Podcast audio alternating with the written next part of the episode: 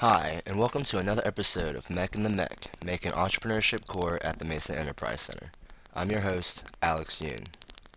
In today's episode, we have Steve Gladis joining us. Hello, Steve. Can you please give us a little background information about yourself? Sure. My name is Steve Gladis. I have my own company called Steve Gladis Communications, and I focus on leadership development. My background is that I spent uh, Uh, a number of years in the FBI as an FBI agent, and then I went to the University of Virginia, was on faculty there for 10 years, and have also taught at Mason for 20 years during that entire period, and started my business about four years ago. So, and I'm at the Enterprise Center here at George Mason now. Thank you, Steve. Our topic today is executive coaching. Now, what exactly is executive coaching? Executive coaching is really, Alex, about helping people figure out what they want to do by asking them a lot of questions and leading it's called positive inquiry. And then when, once we figure out where they want to go we figure out a set of goals and i work to help keep them on course toward getting toward those goals. Um, and that's it's basically an inquiry process that has sort of four different phases if i can talk about those just briefly. The first is self-discovery and awareness. We spend usually the first uh, month or so doing some uh, instruments uh, myers-briggs and things like that to help people figure out kind of what their strengths are and what their challenges are. And once we figure that out, we then also do a 360 evaluation if they're working in a company. We usually look at getting information from their peers, from their subordinates, and from their boss about what their strengths are, what their challenges are. And I usually go back to them with the, the report, and usually they pick one or two things that they really want to either improve on or change, and it's usually behaviorally based. Uh, so if they're if they're a little too quick on the trigger, sometimes we work on that as a process. We talk about that. And we work on that for the for a duration. We set some goals as a second part of this uh, process and hold them accountable for setting goals. And then, oftentimes they have to go out and learn some things. They sometimes have to take some courses. They have to get better at whatever it is they want to get better at. Sometimes that's just getting information. Other times it's strictly behavior. And then finally we evaluate that process. I go back to the same people that did the 360 and say, how are they doing in these, these two or three areas that they've chosen to work on? We do some kind of evaluation, bring that information back to the client, and the client sees that they're making progress or not. Usually they, they see that they're making progress. And lastly, I would say you get what you aim at, you know, and like we tell people, watch the track. Like in NASCAR driving, you, you always say, watch the track and not the wall, because you hit what you're aiming at. And in coaching, it's pretty much that. Once you begin to focus on a particular area, uh, you do change those areas, and usually makes for a successful engagement. Who exactly uses executive coaching?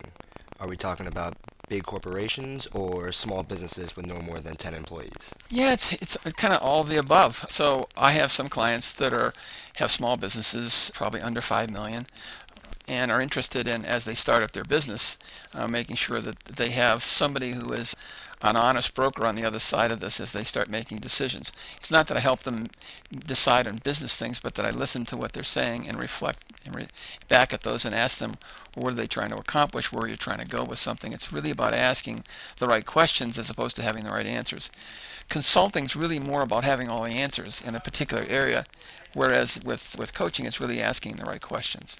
So small businesses, I have uh, really large businesses, CEOs of companies uh, as large as 10,000 people, and and everything in between. Sometimes there are executives within companies where the CEO is trying to groom somebody for the next job, and they think this guy's really good at a, B, and C, but I really want them to start thinking about D because this new job is going to require D, whatever D is, and and we work on that. And then uh, then there's teams. We also coach teams of people that are interested in overcoming certain barriers that they may be or stagnation in the in the business model.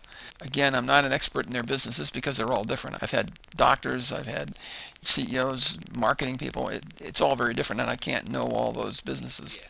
So we sort of look at those. So the range really goes from, I would say, at a low of probably a couple million dollars a year revenue up to a high of, you know, a billion dollars revenue. So basically anybody who needs help. Yeah, yeah, exactly. And they're all different. They're all interesting. And in many cases, fascinating issues that, that people are dealing with. And you're on the other side. There's different kinds of coaching, if I could mention sure, that. Sure. There's a kind of coaching that's called onboard coaching.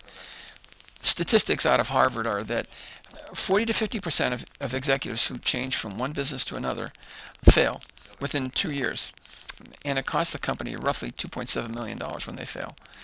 It's a huge problem. And so a lot of companies now are hiring coaches like me to onboard somebody as they come into the company. And what you typically do will be interview people at the company saying, hey, this new guy is coming in. What do you want to know about him? What do you think he should know about you? Collecting some of that data so when the guy walks in the first day or the first week after he's met everybody and said hello, we can put him in a room with everybody and saying, hey, here's some of the questions they want to know about you. Here's some of the, what's your pet peeves? What do you like? What don't you like? Things that would take you a year to figure out, you can figure out in the first week. And it creates a lot of harmony very quickly and it gets rid of a lot of anxiety. So there's onboard coaching.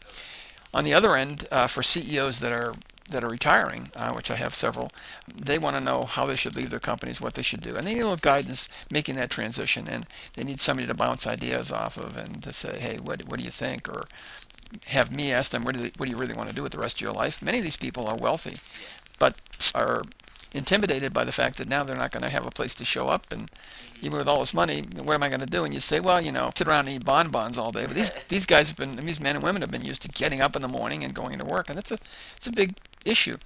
In between that there's all kinds of behavioral coaching. There's another thing called sounding board coaching and i have several clients that just do this. They come in twice a month to talk about issues that are right in front of them. And uh, there's a methodology and a practice of asking the right kinds of questions that can lead them through answers Are there any books you can recommend to entrepreneurs about executive coaching? Well, I, you know, selfishly, I would recommend my own book, but I, but I'm truth in lending. I'm upfront about it. But there's plenty of books. Actually, one book that I like a lot uh, by a guy named Marshall Goldsmith, who's the kind of the gold standard. Marshall's been around for a long time. He's published a number of books, and he's the, probably the top coach in the country. And fortunately, he's a friend of mine as well. But he wrote a book called "What Got You Here Won't Get You There." And it's a great book to help executives kind of step up to the next level. Uh, the book I did is called the, the Executive Coach in the Corporate Forest. It's a business fable, so you get a chance to actually see a story about a, a coach uh, based on sort of real life things, but you know, amalgamated to be fictional because all coaching stuff is confidential. Uh, but I think it gives you a good, a real good uh, window on. Look, it's like looking over a coach's shoulder and actually watching him with different clients, which it would be impossible to do in most cases because of the confidentiality. But I like those books. There, but there are a number of books. Amazon's chock full of books on coaching these days. Before we conclude, is there any advice you would like to say to entrepreneurs that are listening today? Yeah, I would say if you can't afford coaching, just find yourself a really good friend who's a good listener, somebody who's not going to give you answers and who doesn't know your business that well. Because the temptation when you know a business is to say, well, in my company I did it this way.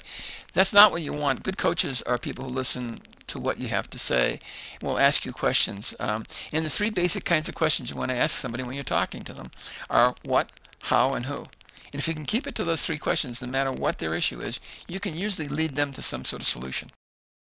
Thank you, Steve, for coming in today and talking to us about executive coaching. Until next time, thank you for joining us today for another episode of MEC and the MEC, making entrepreneurship core at the Mason Enterprise Center. Until then, make a difference.